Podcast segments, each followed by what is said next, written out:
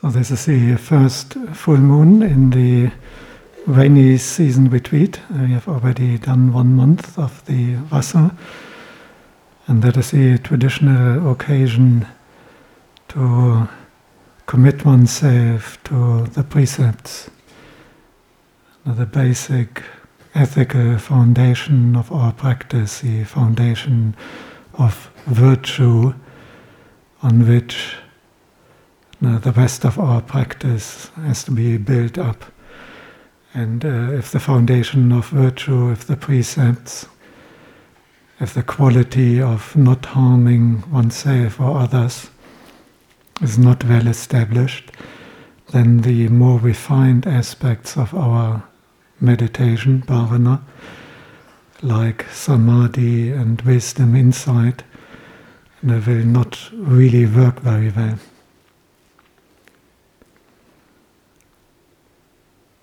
And I'm happy that quite a few have come and made that commitment to the five precepts not to kill any living being, not to steal, not to commit any sensual misconduct, not to lie, and not to take alcohol or any other drugs that cause intoxication and make one uh, heedless and negligent. At the same time, things are heating up in Australia. To the best of my knowledge, uh, yesterday uh, rubber bullets have already been fired. Fortunately, no real bullets yet, uh, but uh, things were serious enough that uh, rubber bullets have been fired. And so I like to dedicate today's talk to the first precept. Panatipata Veramani Sikapadang Samadiyami. I commit to the training rule to abstain from killing any living being. That is the first precept. And uh, that is the very foundation of our whole practice. As the Buddha expresses it in the gradual training for the monks very beautifully, Ehm, nihita dando, nihita sato, latri dayapano, sapapana bhutahitano kampi viharati. Having put down the rod, the stick, having put down any weapon, having put down the sword, the one lives compassionate, one lives empathetic, to all living beings. One lives with kindness to all living beings. Sapapana bhuto hitano kampi. Now, anukampi, to tremble along, one, one's heart is trembling for the welfare of absolutely all beings, rather than harming any of them. Well, that is usually how the whole description of virtue starts. And if you look particular for the monks, it's very extensive, even more so for the bhikkhunis. But whenever the Buddha introduces the whole description, sometimes pages and pages, how we restrain ourselves in the practice of virtue, it always starts with that one, putting down all weapons, putting down the sword, putting down the guns and rifles and firearms and chemical weapons and biological weapons and nuclear weapons, any weapon. No one lives trembling for the welfare of others. One lives with empathy for all living beings. One lives you with kindness and compassion. And it is actually encouraging that uh, studies have shown that it is actually normal for most human beings not to kill. It's actually quite difficult to get humans to kill other human beings. And the first thing I like to quote is a study by an American general, was a brigadier general, uh, who became the official military historian for America in Second World War. and his name is S.L.A. Marshall. And he has written many books. One is called Men Against Fire, The Problem of Battle Command. And that is an empirical study of American soldiers in Second World War. And they did uh, thousands of interviews, including with whole companies who just came out from an engagement with either Japanese or German forces. And then they had interviewed them straight away. And the absolutely mind blowing, amazing result of that study is that he found that less than a quarter less than 25% of these soldiers who were in battle would actually fire to kill. Three quarter or more, this is in Second World War against the Japanese and the Nazi armies, even then uh, three quarter or more would deliberately shoot high or shoot low, or rather want messages or try to avoid it or if they couldn't avoid it, and just fire high or low deliberately. And it doesn't necessarily mean that they could get away, but it meant that many of them would even uh, risk their own life. Because if they come and attack you and you shoot high or low, then you may end up being killed yourself. And I think this is quite a mind blowing study and very encouraging that even in such an extreme war, the majority of soldiers were not willing to kill other human beings, even when their own life is endangered. He also found that this 75 or 80 percent who, excuse me, he also found that these 25 or 20 percent who did shoot to kill, of that group who actually did shoot to kill, more than 90% had symptoms later of post traumatic stress disorder. You may have heard of that. Uh, that can be very serious. Uh, in some 10 years ago, I read a study that uh, among American US veterans who had been in war earlier, there's about 6,500 suicides a year. It's about 18 a day. This gives you some idea of how serious post-traumatic stress syndrome can be. And for, I think, many years, the US would actually lose more ex-soldiers and soldiers to suicide than to battle casualties. And one reason is exactly this post-traumatic stress syndrome which is simply a, a result of killing others. It's just very bad for our mind, as the Buddha said, to kill. And if we observe this first precept and we are totally committed, unconditional, never to intentionally kill any living being, not to intentionally kill even an ant or a mozzie, much less a human being, it's not only that we are protecting others, we are protecting ourselves, we are protecting our own mental well being.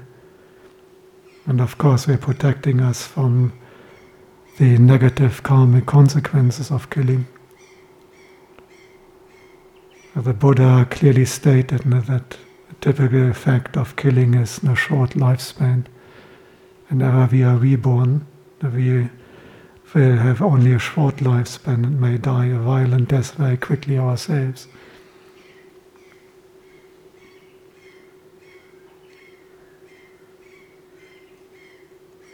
And the amazing thing is that this post traumatic stress syndrome is not just due to the danger they are in. Some people may say, now all these soldiers, they have post traumatic stress syndrome that is because they are under so much stress that they may get killed in any moment. driving around in your armored vehicle and you don't know at any moment they're in Afghanistan or Iraq or somewhere there may be a rocket propelled grenade or a mine and exploding and you die. Or someone may shoot you, snipers. But the amazing thing is, they have done studies on drone operators. You may be aware in Afghanistan, probably see the images from Afghanistan in the news. And what they did, they would fly these drones, the big Reaper drones and others, and they are controlled from the US. The person who is flying the drone is sitting in a bunker on a US Air Force base. They're completely safe.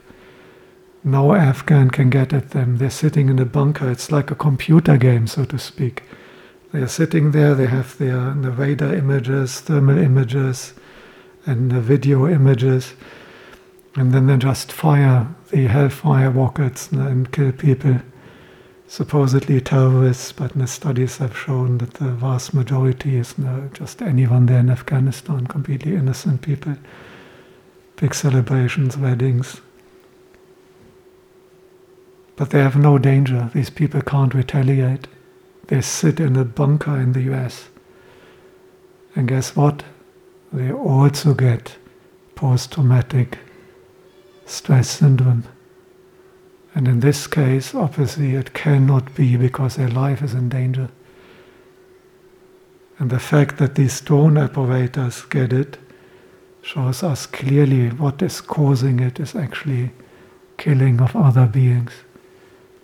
Even if you can do that like a computer game where you don't really encounter the people personally, even if there's no danger that they can retaliate, you get what the Buddha called vippatisara, no remorse, regret, compunctions, a bad conscience.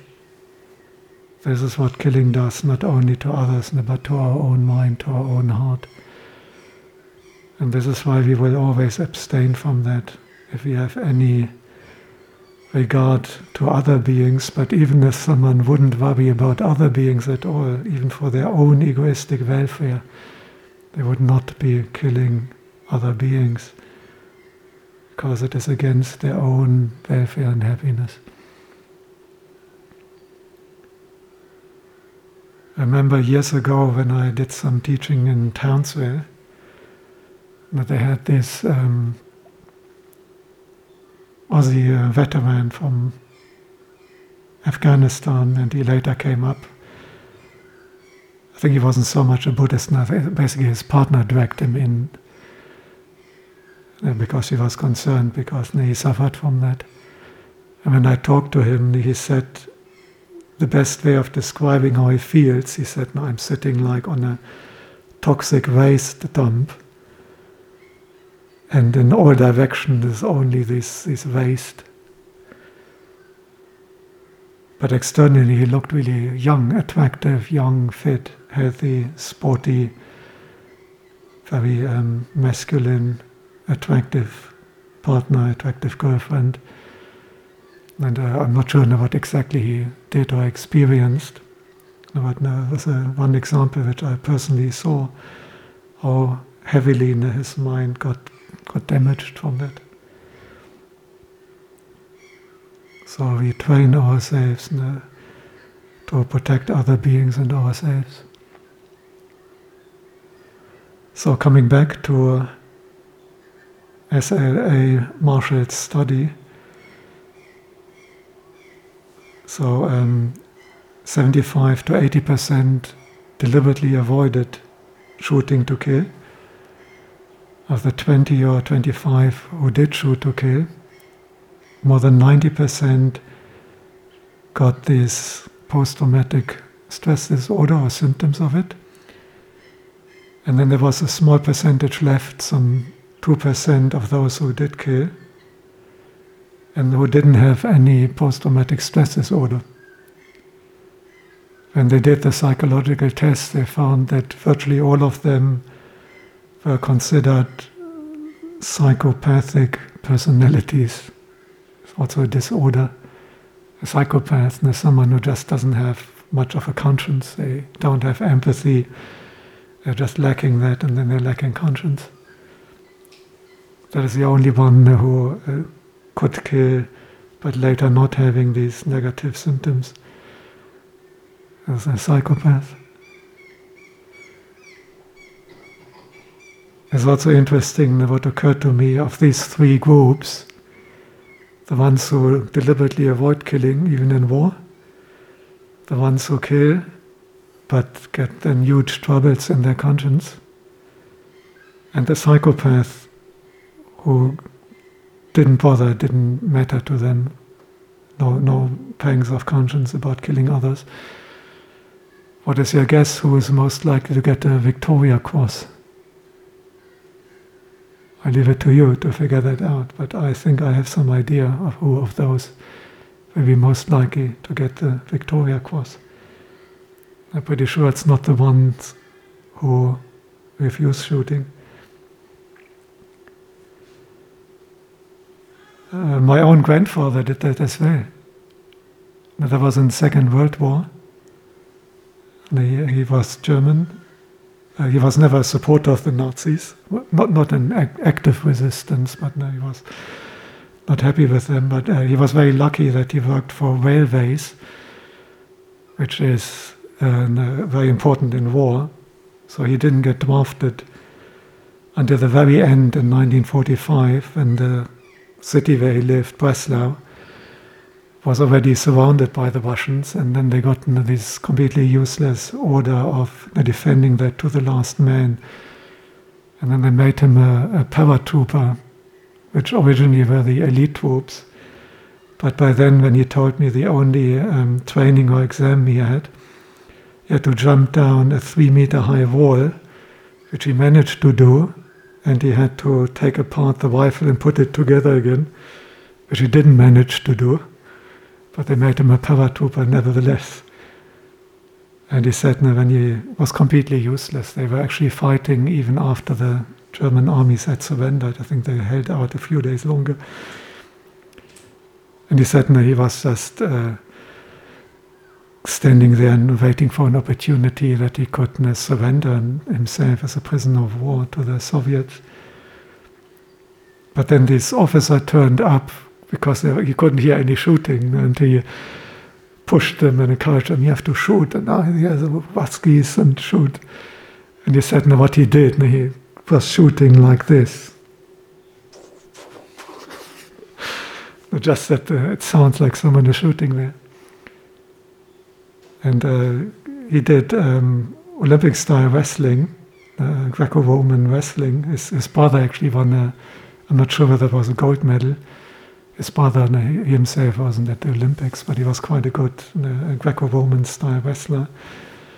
And he said the Russian soldier he finally surrendered to was a very skinny, tiny teenage boy. And he said it was quite ironic, and he could have easily wrestled him down, but uh, that is the one where he managed then to surrender. So there's one, one example which is on that level now, in line with what this study described, and it's very encouraging that apparently the vast majority is doing that. I have to say that this uh, study is controversial, and you can imagine that the generals were not like that. it's difficult to win a war if your soldiers don't fire, and so he also got quite a bit of flack. And uh, tragically, by now, the numbers may have gone up considerably. One thing is that they're using very young soldiers. In the 1980s, there was a very famous pop song which went to number one, 18, which is about the fact that they found in studies that the average American soldier in Vietnam was only 18, whereas in Second World War it was much older. When you have older people, or at least not teenagers, and usually the spiritual faculties and conscience is more mature and developed. And it's probably easier to get young people, very young people, and brainwashed to kill. And then the figures may be higher. So the exact numbers there are controversial and uh, it may have increased nowadays because they may have better methods of brainwashing people because that's basically what you have to do to get a large group of people to risk their own life and kill others. You got to brainwash them. And they may be better in that now. And the result is that you have now a higher percentage who get suicidal and having post-traumatic stress disorder because more of them may be shooting to kill. But by and large, this is a literature which stretches back a few centuries, and already in 18th century, some studies have shown similar things. Uh, even soldiers in war are reluctant to kill. Good on them. These are my heroes, not the Victoria Cross guys, but the ones who didn't shoot. And some of them are quite unrecognized. Have you heard of the famous Cuban Missile Crisis under President Kennedy in the early 60s? It's considered the closest the world may have got in the Cold War to nuclear war.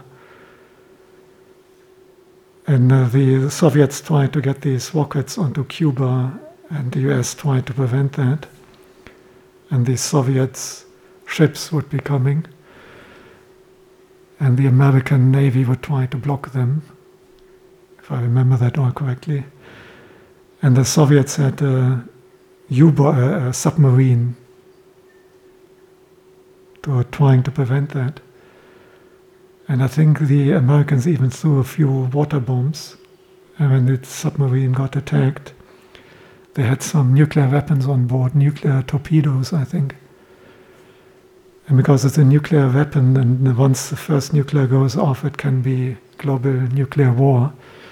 They usually had stringent procedures, and on that Soviet submarine, in order to fire any nuclear weapon, they needed the captain and the next two officers, all three agreeing on it. And I think they all have their own uh, key or something. And only when all three agree, only then they can release it. And apparently, from what I read, if I remember it correctly, it was two to one. Two wanted to fire the nuclear torpedo, and one refused. And uh, this is one of my heroes, that Soviet soldier who must have had considerable pressure there. And uh, this act of refusal may have saved the world from nuclear war. This is a real hero to me. There was another case, I think, in the 80s. Uh, most people may not be aware of it, but these early warning systems uh, often uh, fail and give a false alarm. It is obviously highly dangerous because there's a limited time when the nuclear strike comes they can't wait too long because AIDS are all eliminated. So the idea is they have to start their own nuclear strike early. And in the 80s, there was this alarm going off for the Soviets, and it looked like a nuclear attack coming from the US. And the guy who was in charge of that, his operating procedure, what he was required to do, was to pass it on to the High Command in Moscow. But because he had seen that the system had malfunctioned earlier, and from other indications what he knew about the general um, global political situation and so on, it didn't seem to make sense that there's a surprise nuclear attack. So he held back quite a long time against procedures, against the orders, and he just didn't pass it on till he was able to verify that it's a false alarm. And again, this may have saved us from nuclear war. Do you know that person? Do you know his name? That's amazing. No? So the ones who are killing often get all the praise and fame. But these two heroes are often not acknowledged. So I want to acknowledge that in this talk. The ones who are willing to risk their lives in order not to kill. The ones who are willing to not follow orders, to risk being kicked out or being court-martialed or whatever. They took that risk in order not to kill.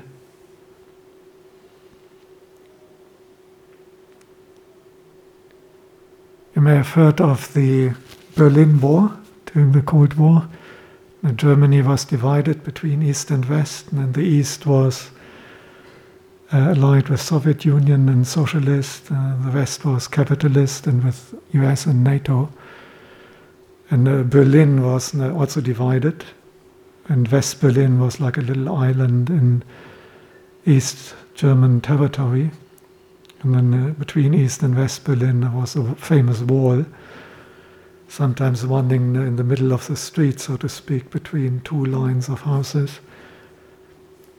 And there was the foremost frontier between the NATO and Warsaw Pact, Cold War.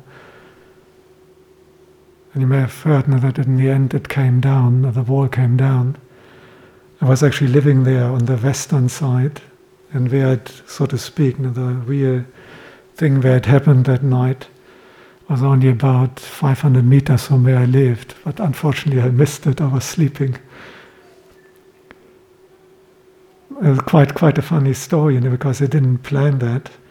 They had tried to do some reforms in the East because you know, they couldn't control things anymore. Too many people were demonstrating, and the Soviets had made it clear that they wouldn't use their tanks to suppress it. So, and all these old apparatchiks from the Socialist Party, you know, they didn't quite know how to deal with it.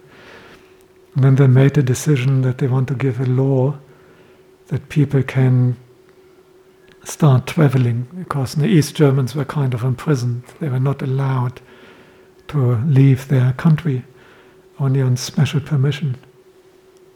A bit like we are now. Ne? And with all the reforms, they had to give a press conference now, which didn't happen in good old East Germany. It was just all top down decisions. They don't have to justify it to real questions. So this guy went in front of the camera and very nervous that he has to answer real questions now. And one reporter asked him, Oh, is that valid from now, from today, that they can travel? And the poor guy, and he had no idea how to answer that. And he looked at his little note and it wasn't anything. And then he said, Yeah, uh, yeah, I believe this is from today. And when people heard that, they all went to the wall and wanted to go across. So it was just by accident, basically, because this guy and wasn't used giving a press conference and gave them all information. Then all these people in the evening started accumulating at one of the border crossings from east to west. And they started getting quite unruly, and then there were 10,000 people and more than 10,000, and they were all pushing. They were pushing against the beams which were down and there was this East German officer, and I think he had about 40 soldiers. And there were now more than 10,000 people pushing. And I'm not quite sure whether they had rifles, but they did have at least uh, pistols or something. And they're pushing more and more. And in the end, he decided, no, he just said, just open the, the gates, let them all go. And that was uh, how the wall came down. That was that moment, 9th November 89. And this guy, again, they probably never heard of him. And this is again a true hero to me. He could have ordered his soldiers not to shoot. And once he's shooting into this crowd, he might have been successful in dispersing them. But he didn't want to shoot on his own countrymen. And rather than killing and ordering to kill, he just uh, decided to go against all orders. He decided to go against uh, all the instructions he had and just let them all go to the west. Most of them just partied all night and then they went back anyhow. this is a real hero to me.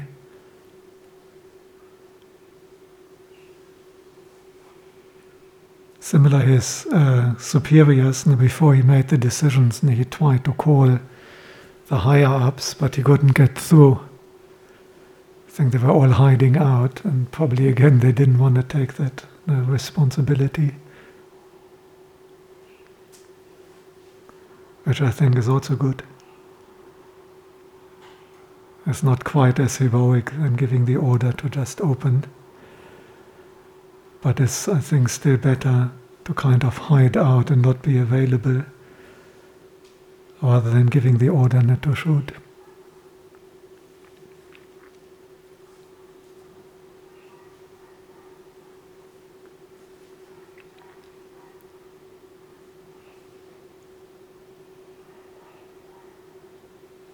So to sum it all up, the very first precept, the very first explanations the Buddha gives whenever he talks about the virtue, even of the monks, there is not to kill.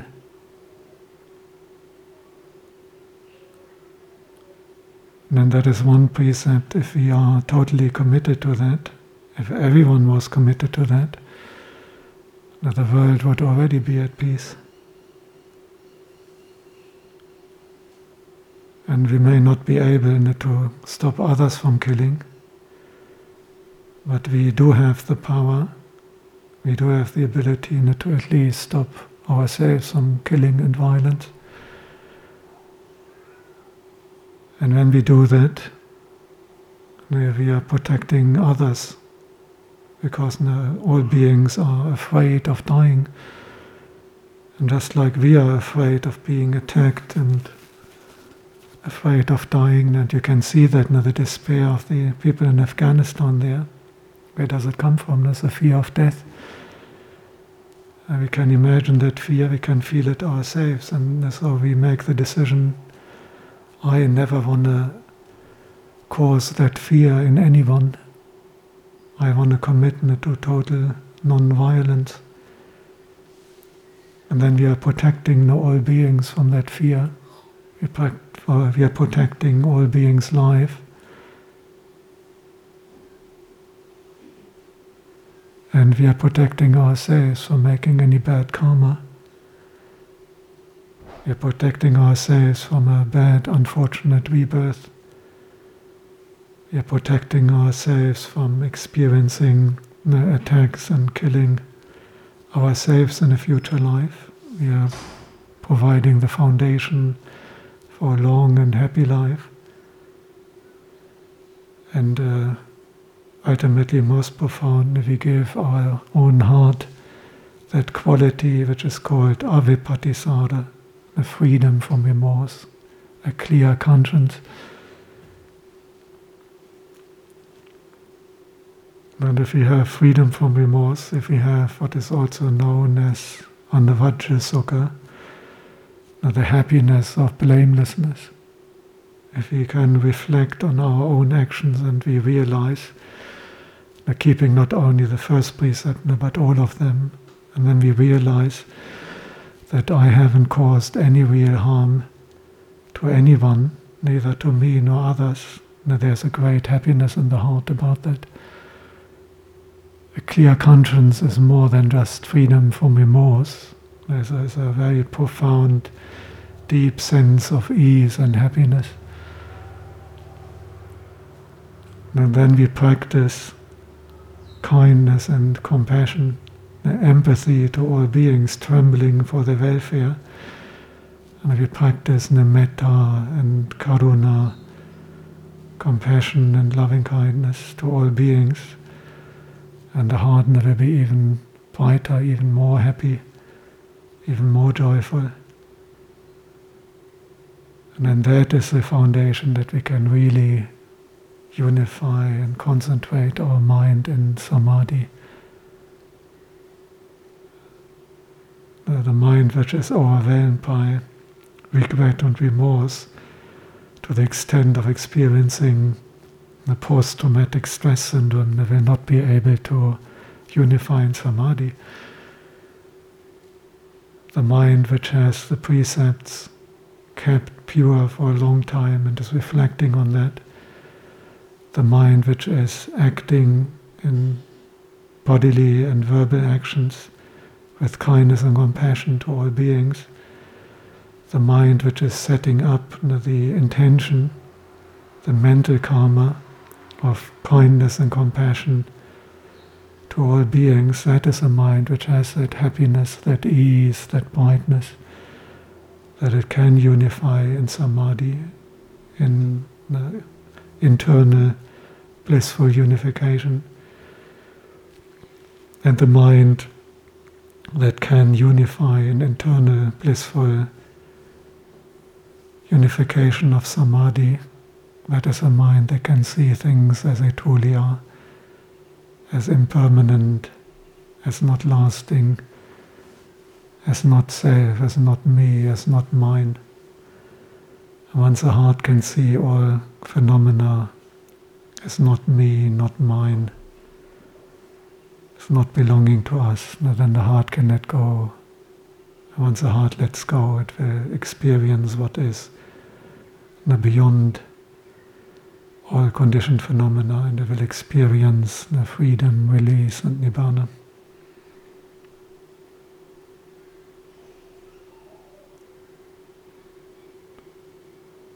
Okay, so far these little reflections dedicated to the first precept of not killing and dedicated to all those who were willing to uphold that precept even when their life is in danger, even when they are in danger of losing their job or getting court-martialed or losing their career or getting pressure or social pressure, but uh, putting their commitment of not killing above even their own life.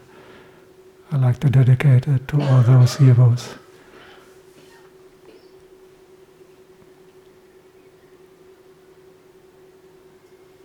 So, any comments or questions?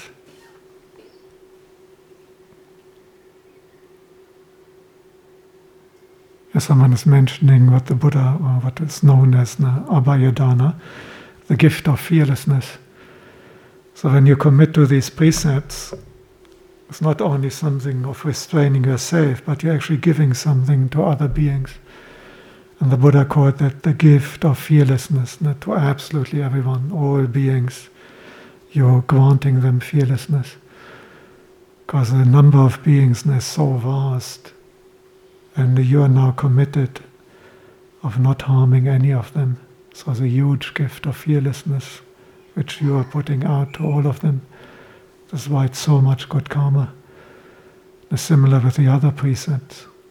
And if you keep all of them, or uh, let's say the five, then there's a big donation of fearlessness to countless beings. On the other hand, if you release an animal which is uh, destined to be slaughtered or killed, that is a gift of life.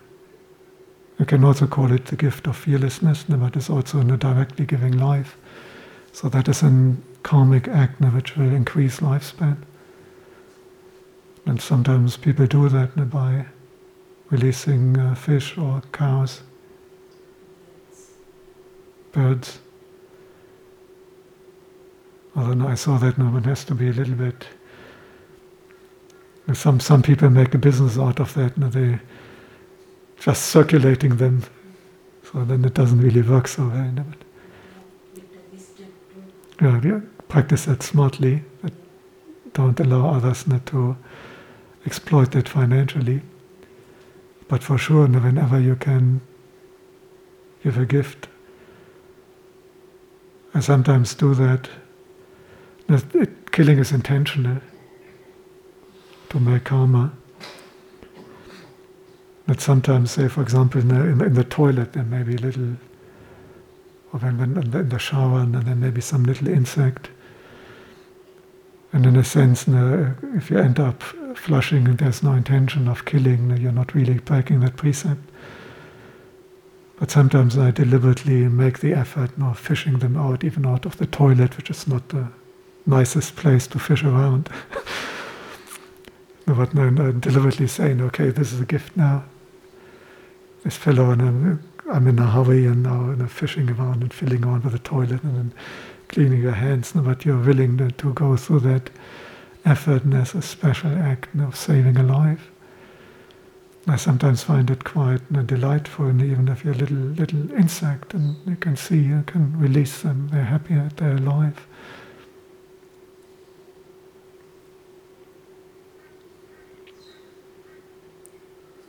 There's a question if you try to keep the precepts. Sometimes you may notice that there's considerable internal and attention and, and hardship. And of course, the task is not to endure that it can be difficult. If someone is an alcoholic or a drug addict, then they go cold turkey, they go on withdrawal. Now, this is so difficult, you can even die from it, particularly alcohol. If someone is a real heavy alcoholic, you should usually withdraw under medical supervision because it can really kill you. So you can imagine how tough it is It's maybe one of the most obvious examples. There's someone addicted to alcohol or drugs and then going on withdrawal. It's very painful. But you can also imagine that sometimes not lying can be very embarrassing and have major consequences. So it may be very difficult. Uh, then uh, lust sensual desires are one of the most powerful motivations for human beings.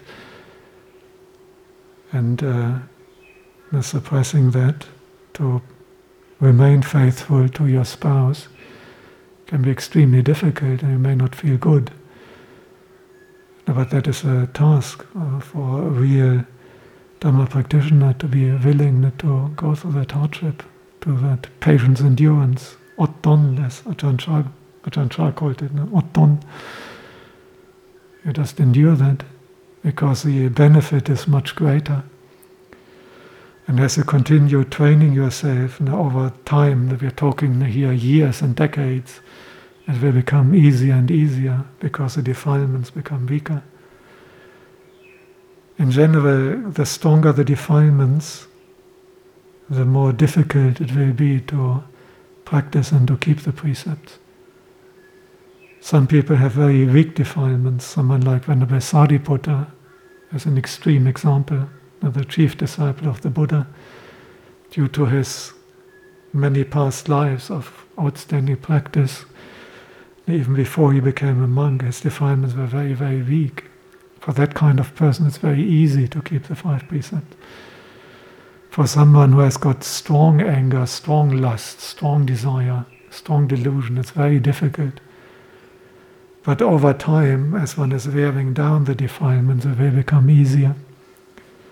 And even when it's difficult, it's still the, the, the hardship you endure there is, is vastly less than the suffering you have to endure when you break the precept. Venerable Jnana this monk here on this little photo, and what he told me personally, and he already wanted to become a monk in Second World War. And he was a prisoner of war. He lived in Ceylon at that time, and as a German citizen, he was taken prisoner of war by the British. And then meeting all the monks in the prisoner of war camp in India, he wanted to become a monk. But it wasn't possible, obviously, as a prisoner of war. And uh, at the end of Second World War, the Sri Lankans managed to get the ordained monks back to Sri Lanka. But because he hadn't been a monk when he was taken prisoner, he was sent back to Germany.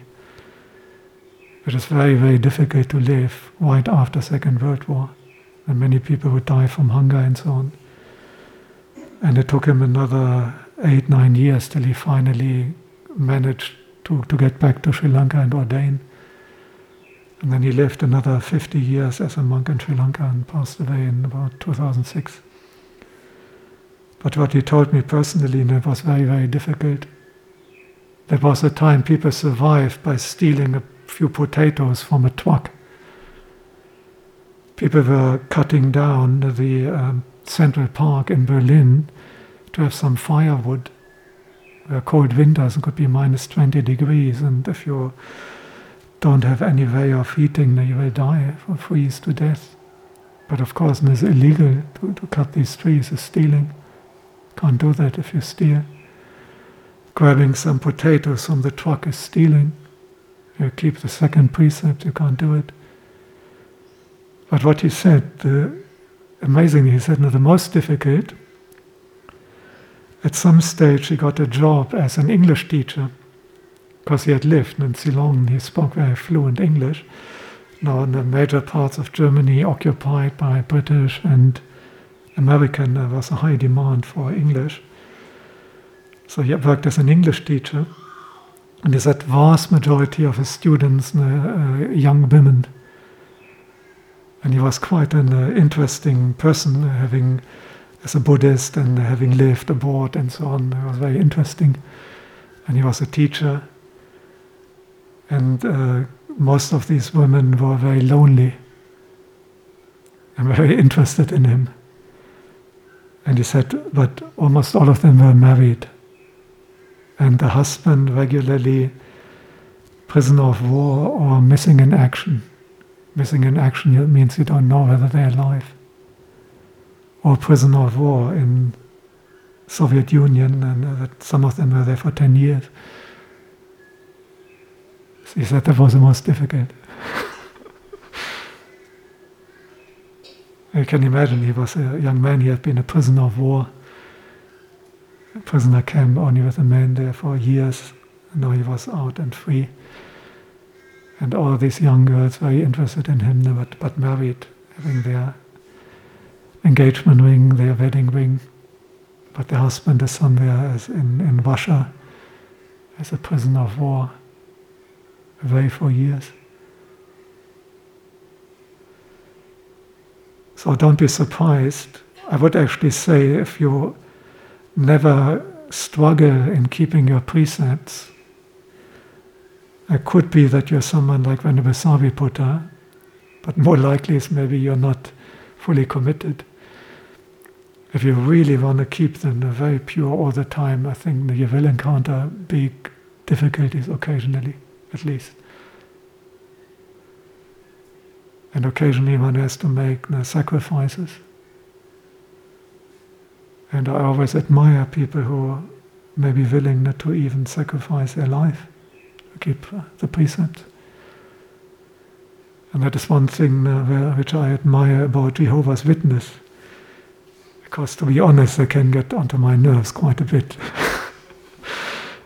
I mean, not extremely missionary. I had them coming even here into a Buddhist monastery and trying to uh, missionize and catch the supporters here and turn them into Jehovah's Witness.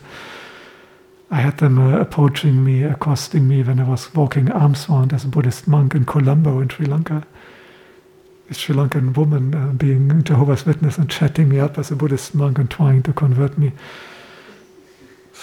so they can get onto your nerves. But what I always reflect then, I were one of the very few under Hitler in Second World War who would refuse military service. And if you did that those days, you're in the concentration camp. And there's a good chance.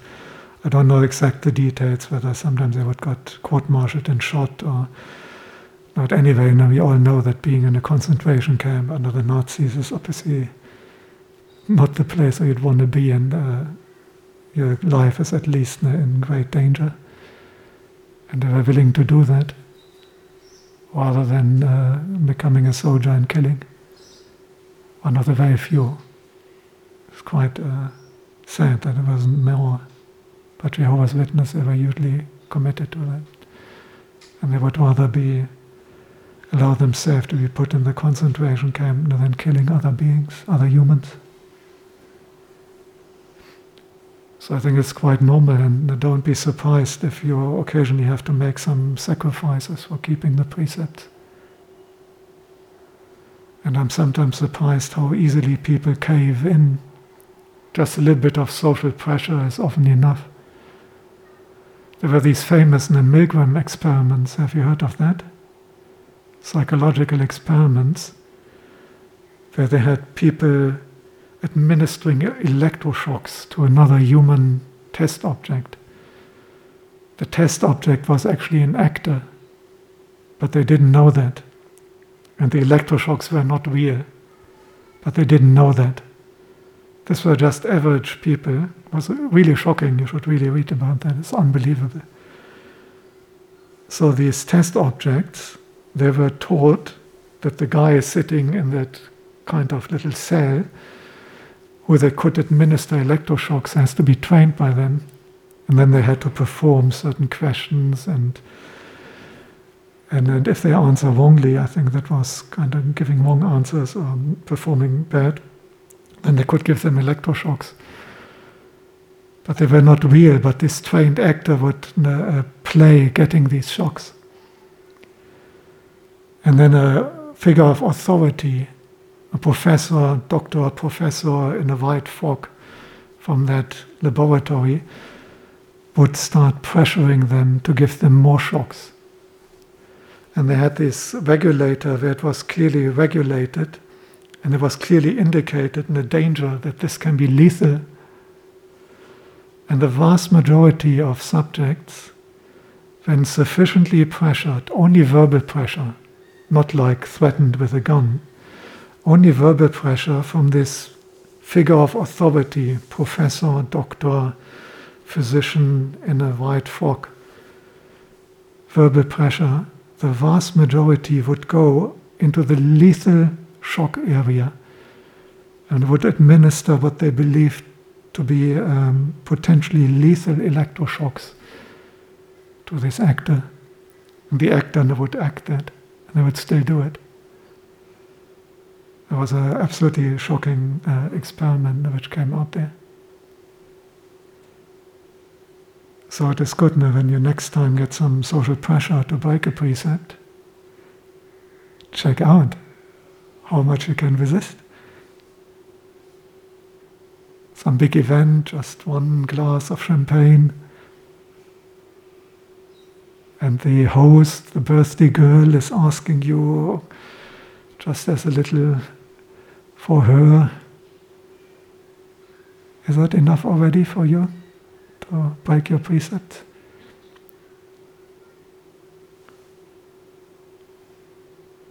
Have you ever experienced it? Do you know what I'm talking about? Have you ever felt that pressure to break precept? Have you been able to resist? Social pressure is amazing. The people are sometimes willing to do almost anything that once there's some social pressure.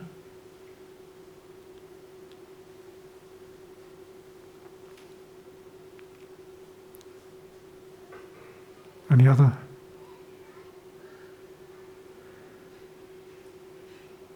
People look a little bit shocked. Was it too shocking, this talk? Anyway, rubber bullets are already flying in Australia, so I felt it's an important one. Whatever happens, let us at least preserve the first precept.